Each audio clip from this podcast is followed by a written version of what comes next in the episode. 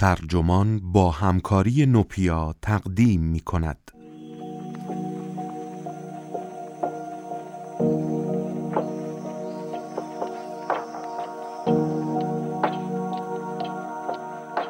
پلاستیک ها چگونه ما را مسموم می کنند؟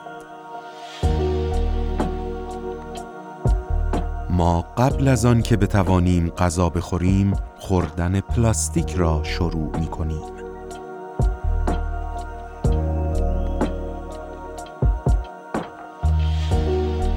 این عنوان یادداشتی است نوشته الیزابت کولبرت روزنامه‌نگار و برنده جایزه پولیتزر که در نیویورکر منتشر شده و وبسایت ترجمان آن را با ترجمه محمد غریبی منتشر کرده است.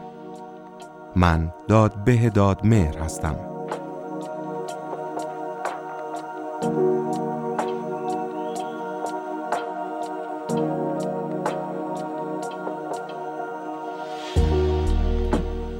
در سال 1863 زمانی که اغلب مردم ایالات متحده دلواپس جنگ داخلی بودند، کارآفرینی به نام مایکل فیلن نگران توپهای بیلیارد بود. در آن سالها توپ بیلیارد از آج ساخته می‌شد که ترجیحاً از فیلهای سیلان یا سریلانکای امروزی به دست می آمد. چون تصور می شد آج این فیلها برای توپ بیلیارد تراکم مناسبی دارند. فعلا علاوه بر سالن بیلیاردش و شراکتی که در تجارت ساخت میز بیلیارد داشت، نویسنده کتابهایی درباره بیلیارد و قهرمان این رشته ورزشی نیز بود. به واسطه تلاش های او این ورزش به قدری محبوبیت پیدا کرد که آجهای سیلان و همچنین به طور کلی فیلها داشتند کمیاب می شدند. او و شریکش برای هر کس که جایگزینی برای آج پیدا کند جایزه ده هزار دلاری تعیین کردند. چاپچی جوانی از آلبانی به نام جان وزلی هایت از جایزه باخبر شد و شروع کرد به آزمون و خطا کردن. در سال 1865 او توپی را به ثبت رساند که مغزی آن از جنس چوب بود و پوششی از گرد آج و شلاک داشت. شلاک نوعی انگم یا رزین است که از پوسته تخم حشره ماده کریالاک گرفته می شود. بازیکنان بیلیارد با آن علاقه ای نشان ندادند. در ادامه هایت نیتروسلولز را آزمایش کرد ای که از ترکیب خمیر چوب یا پنبه با مخلوط اسید نیتریک و اسید سولفوریک ساخته می شود. او دریافت که نوع خاصی از نیتروسلولز زمانی که با کافور حرارت داده شود مادهی براق و سخت تولید می کند که عملا می تواند به هر شکلی در بیاید. برادر هایت که شریک تجاریش هم بود نام این ماده را سلولوئید گذاشت. توپهای جدید در بین بازیکنان محبوبیت بیشتری داشت. اگرچه همان گونه که هایت نیز از آن کرده بود این توپها معایب خاص خود را نیز داشتند. نیتروسلولز که به آن پنبه باروتی هم گفته می شود به شدت اشتعال پذیر است. اگر دو توپ سلولویدی با شدت مناسب به یکدیگر برخورد کنند می توانند منجر به انفجاری کوچک شوند. سالونداری در کلورادو به هایت گزارش کرده بود که وقتی این اتفاق افتاد ناگهان همه کسانی که در سالن بودند اسلحه کشیدند.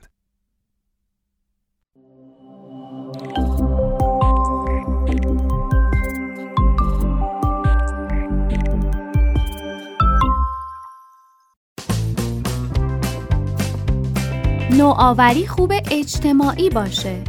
پنجشنبه 18 آبان دومین دوره همی سالانه نوآوران اجتماعیه. اسم این دوره همی نوپیاست نوپیا فرصتیه برای همه کسایی که می‌خوان برای حل مسائل اجتماعی در ایران کاری کنن. تغییر ایجاد کنن. حال خوب درست کنن. و آینده رو بسازن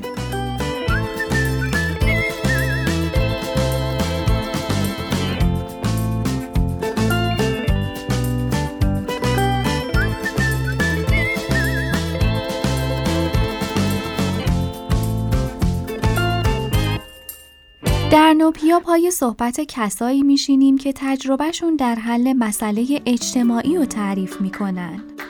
کسب و کارایی رو بررسی می‌کنیم که مسائل اجتماعی و نوآورانه حل کردن. و افراد و نهادهایی رو می‌بینیم که از قدرت نوآوری اجتماعی برای ایجاد تغییر حمایت می‌کنن. ثبت نام کنید و بخشی از تغییر باشید. www.nopia.ir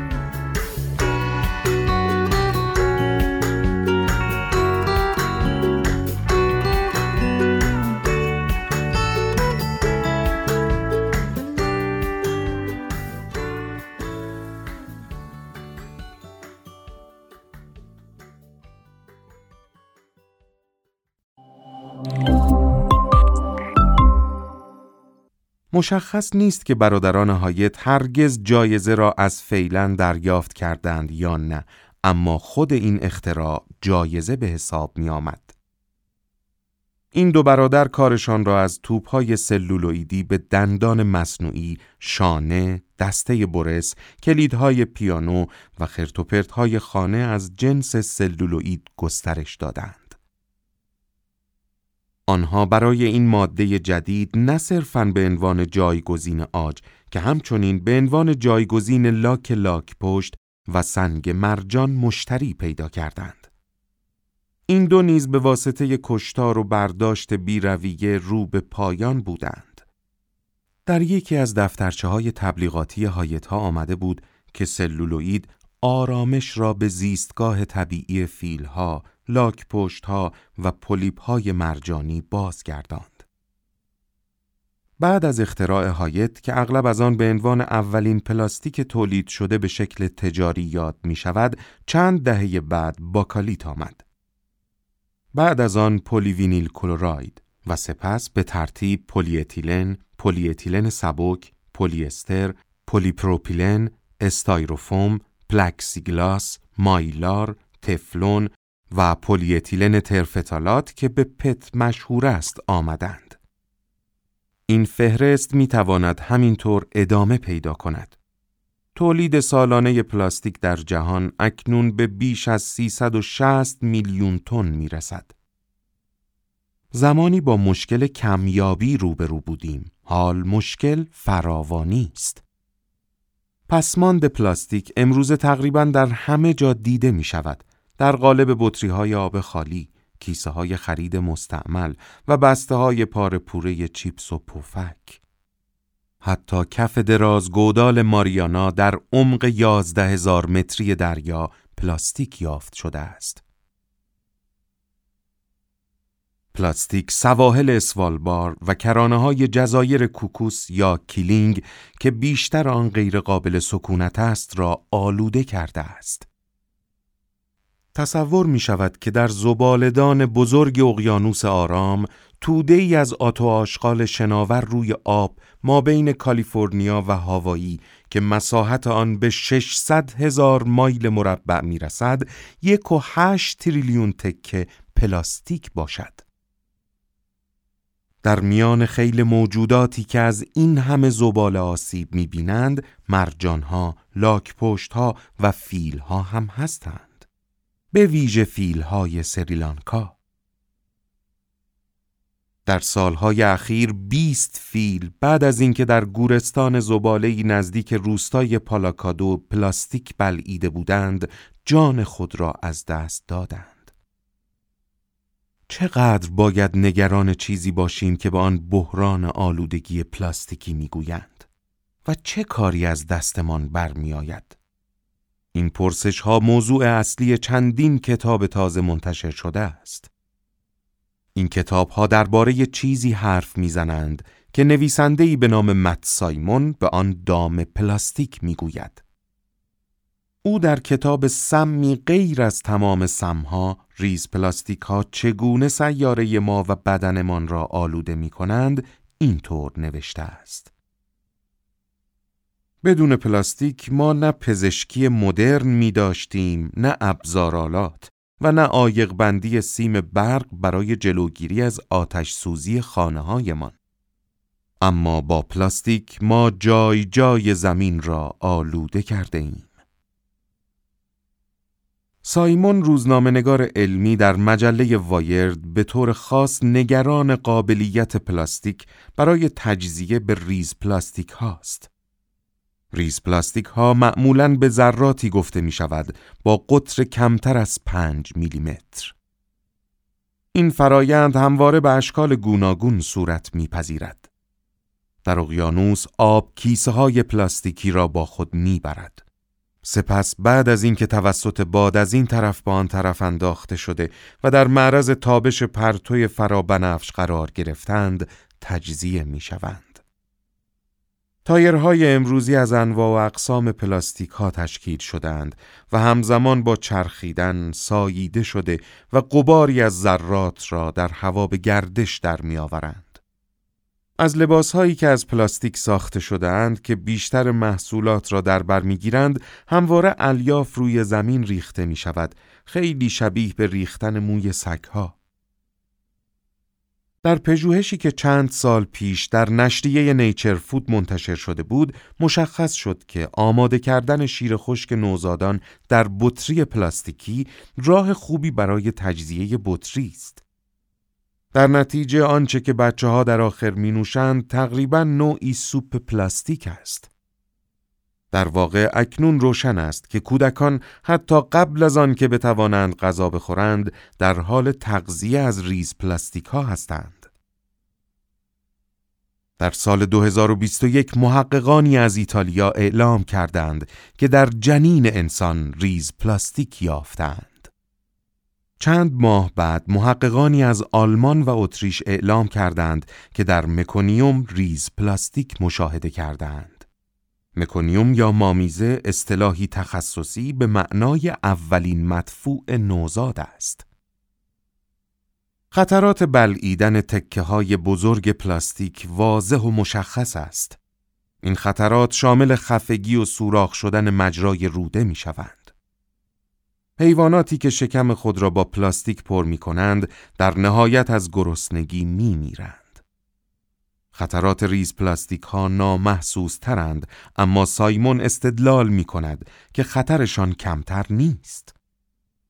پلاستیک ها از فراورده های جانبی پالایش نفت و گاز ساخته می شوند. بسیاری از مواد شیمیایی تشکیل دهنده آنها مانند بنزن و وینیل کلوراید سرطانزا هستند. در کنار مواد تشکیل دهنده اصلی آنها افزودنی های دیگری هم وجود دارند. بسیاری از این افزودنی ها برای مثال مواد پلی‌فلوئوروآلکیل که به پلاستیک خاصیت ضد آب می دهند نیز مشکوک هستند به اینکه سرطانزا باشند. بسیاری از آنها نیز هرگز به درستی آزمایش نشدهاند. وقتی پلاستیک خرد می شود، مواد شیمیایی به کار رفته در ساختش می توانند منتشر شوند.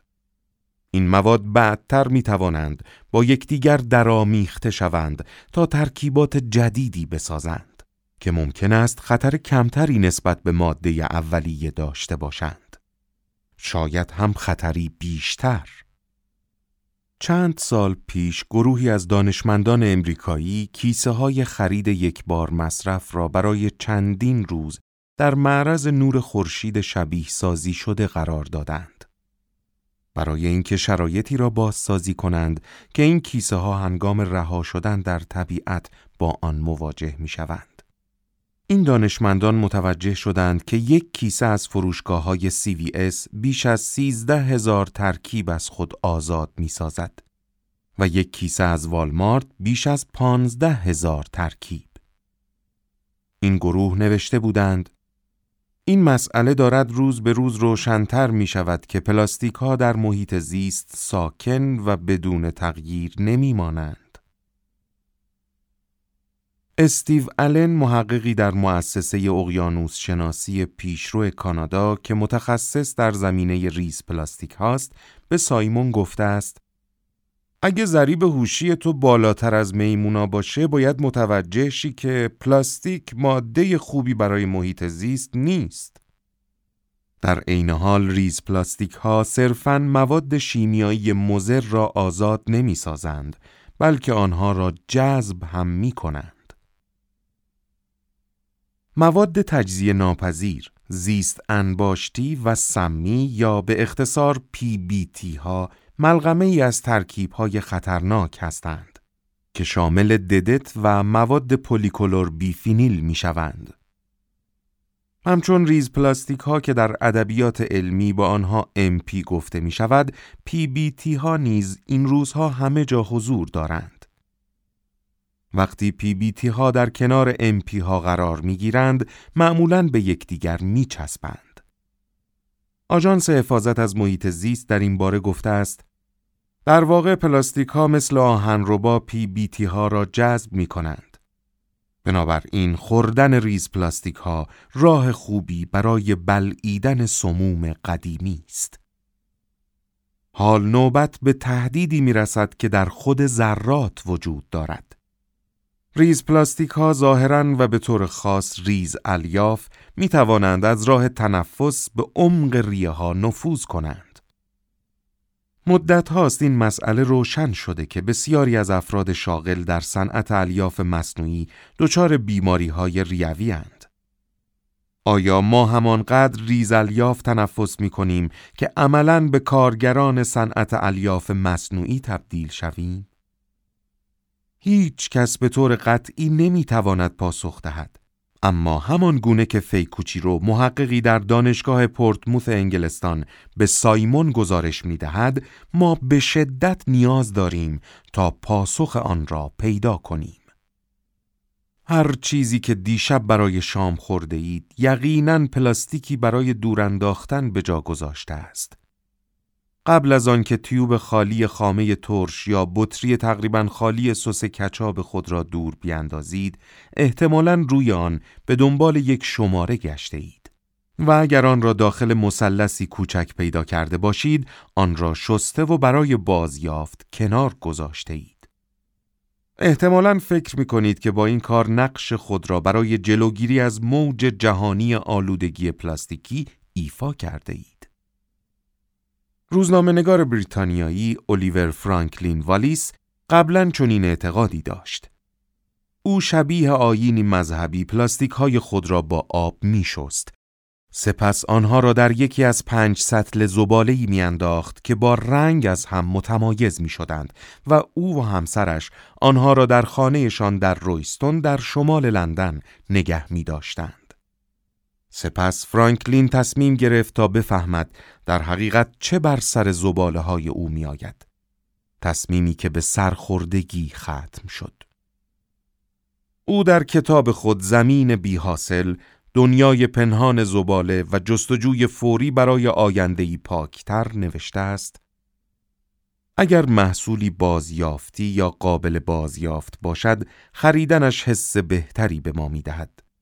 اما همه آن اعداد کوچک داخل مثلث بیشتر برای فریب مصرف کنندگان است.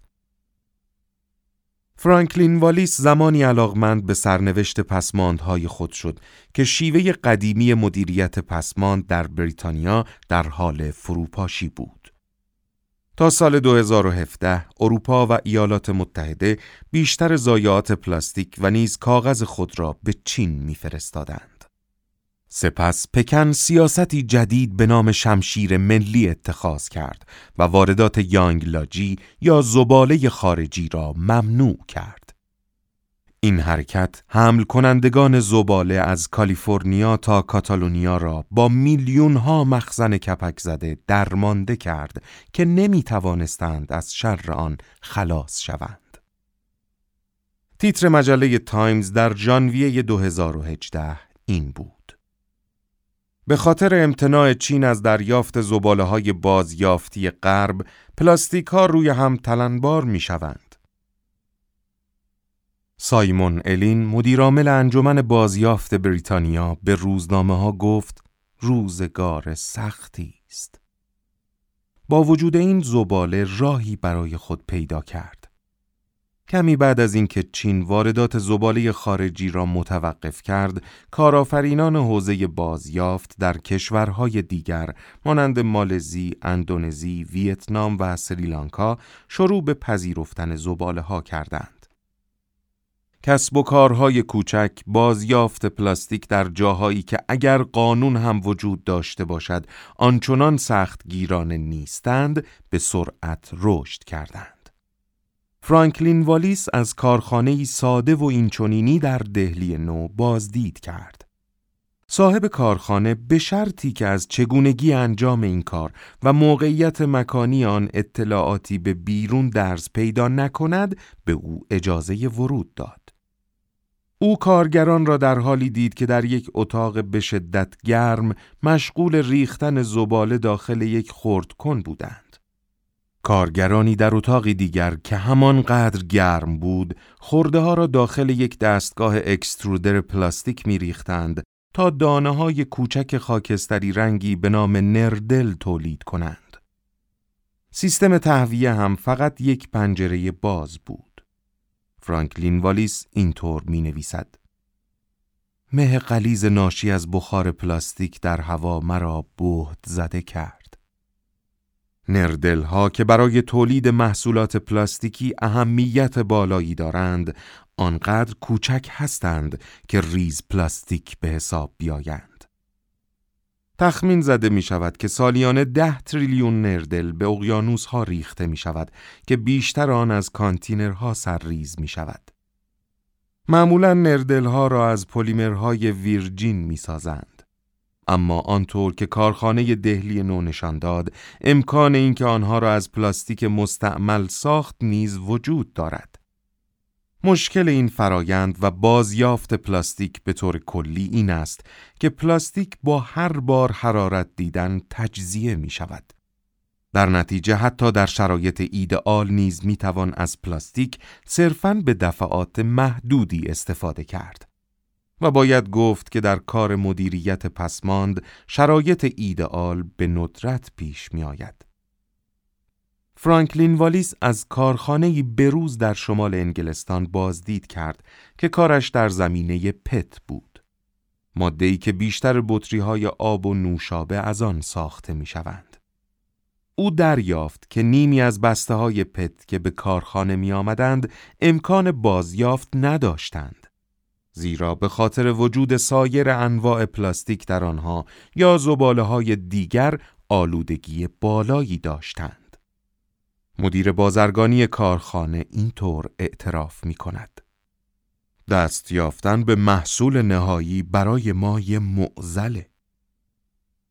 فرانکلین والیس به این باور رسید که بازیافت پلاستیک نوعی حق بازی احتمالاً خطرناک است. او اینطور می نویسد که طی سالها راهش را یاد گرفتند. تحت فشار افکار عمومی شرکت هایی مانند کوکاکولا یا نستله تضمین می کنند که بسته‌بندی محصولاتشان بازیافت شود.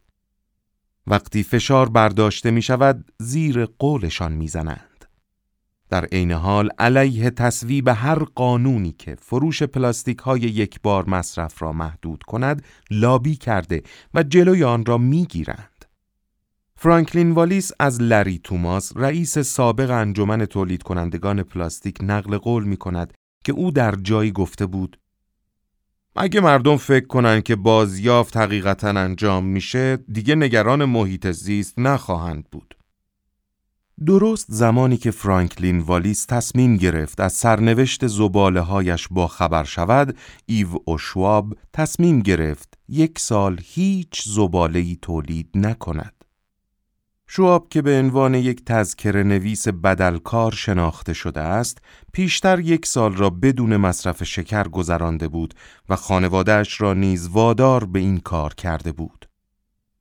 او وقایع این یک سال را در کتابی با عنوان سال بدون شکر جمع آوری کرده است. بعد از یک سال پرهیز از شکر، نوبت به سال بدون به هم ریختگی رسید.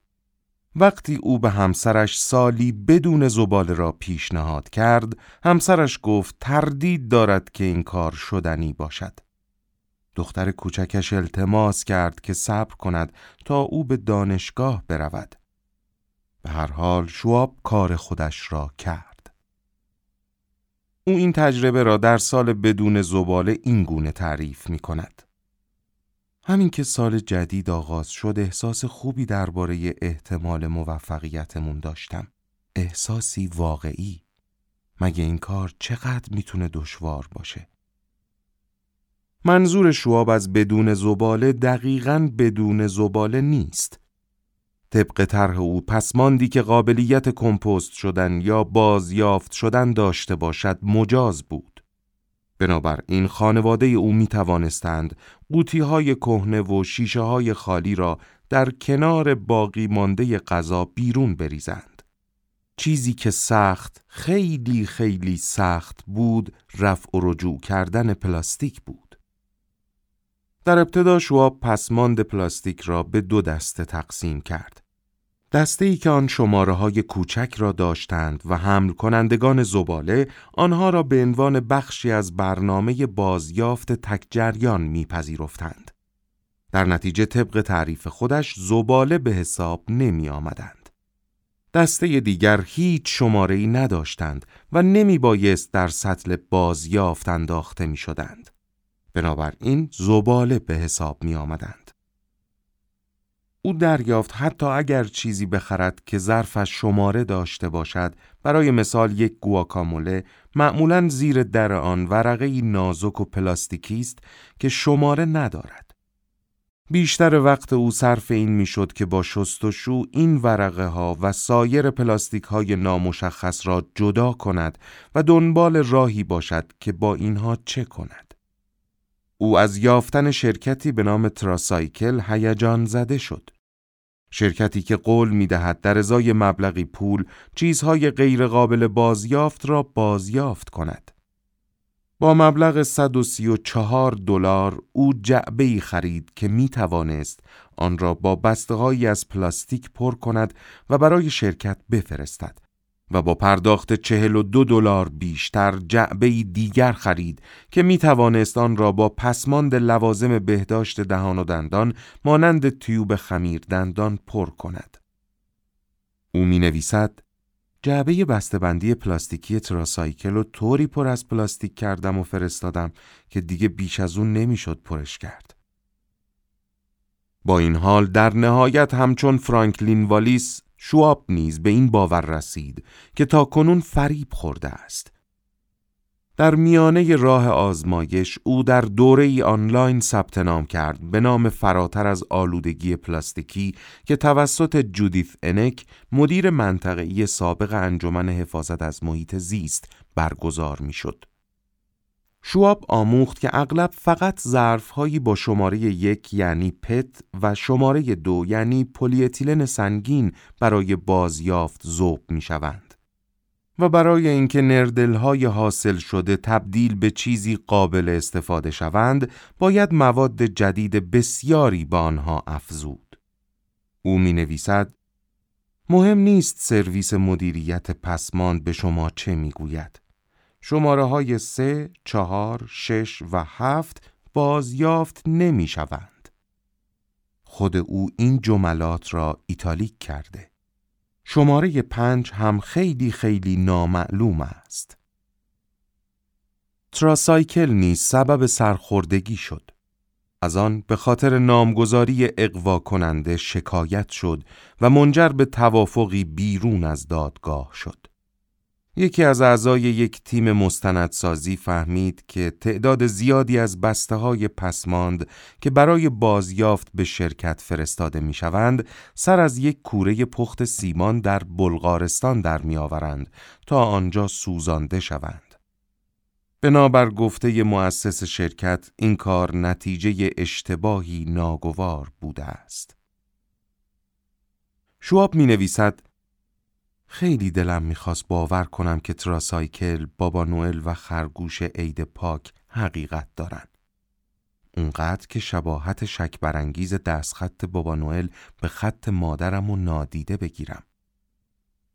اواخر سال او نتیجه گرفت که تقریبا تمامی پسماندهای پلاستیکی شماره دار بدون شماره یا آنها که داخل جعبه میانداخته طبق تعریف خودش در دستبندی زباله قرار می‌گیرند.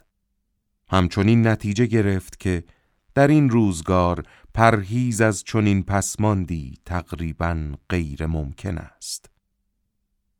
چند ماه پیش انجمن حفاظت از محیط زیست پیشنویس سیاست ملی جلوگیری از آلودگی پلاستیکی را تصویب کرد.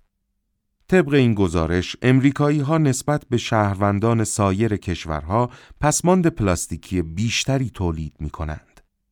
تقریباً 225 کیلوگرم برای هر نفر. نزدیک به دو برابر میانگین اروپا و 16 برابر میانگین هند. انجمن اعلام کرد که روش معمول مدیریت این نوع پسماند روشی ناپایدار است. در رأس فهرست پیشنهادهای انجمن کاهش تولید و مصرف پلاستیک های یک بار مصرف قرار داشت. تقریبا هر کسی که درباره بحران آلودگی پلاستیکی می اندیشد به نتیجه واحد می رسد. زمانی که یک بطری پلاستیکی یا کیسه یا ظرف بیرونبر دور انداخته می شود، احتمال بالایی دارد که سر از گورستان زباله یا ساحلی در دور دست در بیاورد یا در قالب تکه های کوچک در اقیانوس شناور شود. بهترین راه برای تغییر این احتمالات تولید نکردن بطری یا کیسه و یا ظرف در ابتدای امر است. سایمون می نویسد تا وقتی که ما مدام پلاستیک های یک بار مصرف تولید کنیم مثل آن است که سعی کنیم آب داخل وان حمام را بدون بستن شیر آب تخلیه کنیم. ما باید تولید پلاستیک را متوقف کنیم.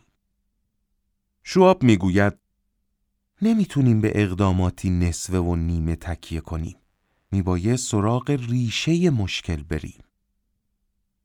او نوشته است که سوپرمارکت محل زندگیش در ورمانت جنوبی از اواخر سال 2020 دیگر به مشتریان کیسه پلاستیکی نمی دهد. آیا می‌دونید چه اتفاقی افتاد؟ هیچ. یه روزی برای راحتی بیشتر خودمون محیط زیست رو با کیسه های پلاستیکی آلوده می کردیم و روز بعد دیگه این کار رو نمی کردیم.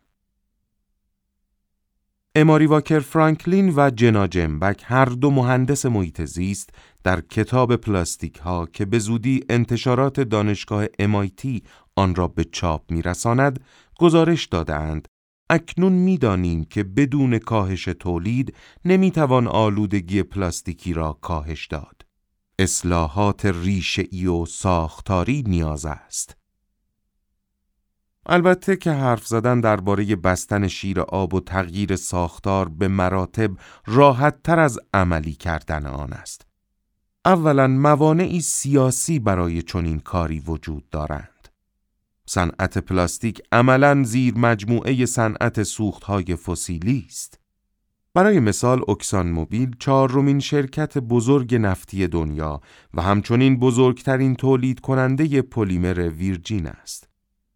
این ارتباط یعنی هر تلاشی که برای کاهش مصرف پلاستیک صورت بگیرد منجر به مقاومتی آشکار یا پنهان خواهد شد. نه فقط از سوی شرکت‌هایی مانند کوکاکولا و نستله بلکه از جانب شرکت‌هایی مانند اوکسان و شل. در مارس 2022 دیپلمات های 175 کشور توافق کردند تلاش کنند تا معاهده جهانی بر پایان دادن به آلودگی پلاستیکی تنظیم کنند. در نخستین دور مذاکرات که بعدتر همان سال در اوروگوئه برگزار شد، گروهی که خود را اتحادیه اهداف بلند می‌خواند و شامل اعضایی از اتحادیه اروپا و همچنین غنا و سوئیس می شود، اصرار کردند که این معاهده باید دارای اقداماتی الزام آور برای همه کشورها باشد. این ایده با مخالفت کشورهای بزرگ تولید کننده نفت از جمله ایالات متحده روبرو شد که به دنبال اقدامی در سطح ملی بودند. بنا به گفته گروه محیط زیستی صلح سبز لابی کنندگان شرکت های بزرگ سوخت های فسیلی در این جلسه غالب بودند. همچنین موانعی عملی نیز بر سر راه هستند. دقیقا به این دلیل که پلاستیک همه جا هست تصور اینکه چگونه جایگزینی برای تمام انواع پلاستیک یا حتی بیشتر آنها پیدا شود دشوار است. حتی در مواردی که جایگزین ها در دسترس هستند معلوم نیست که لزوما بهتر از پلاستیک باشند. فرانکلین والیس به پژوهشی که توسط آژانس محافظت از محیط زیست دانمارک انجام شده استناد می کند. در این پژوهش انواع کیسه های خرید از جهت اثرگذاری بر چرخه حیات مورد بررسی قرار گرفتند.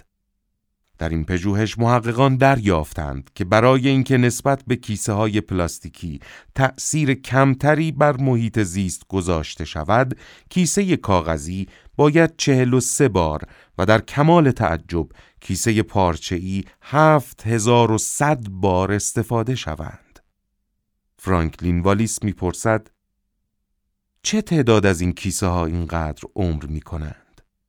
واکر فرانکلین و جمبک همچنین نوشتند که جایگزینی پلاستیک با مواد دیگر ممکن است بدبستان در پی داشته باشد که شامل مصرف انرژی و آب و انتشار گاز کربن می شود. وقتی سوپرمارکت محل زندگی شواب دادن کیسه های پلاستیکی را متوقف کرد، شاید یک مشکل را برطرف کرد.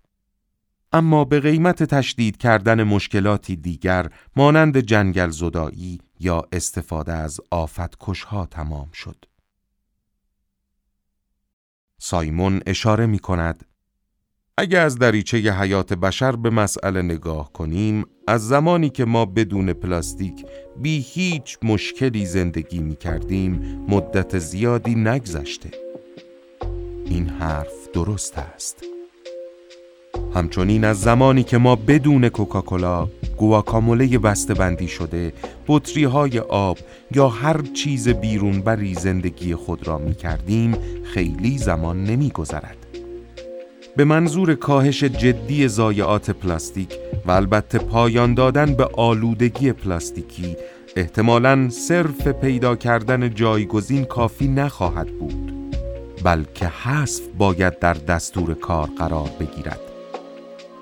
اگر بیشتر زندگی معاصر به پلاستیک گره خورده است و نتیجه آن مسموم کردن فرزندانمان، خودمان و اکوسیستم بوده پس درباره این زندگی باید بازنگری شود.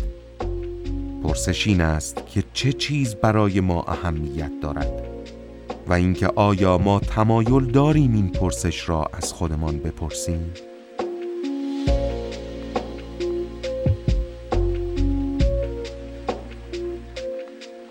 این مقاله صوتی با همکاری نوپیا تقدیمتان شد. تهیه و تولید نسخه صوتی استودیو پنگان.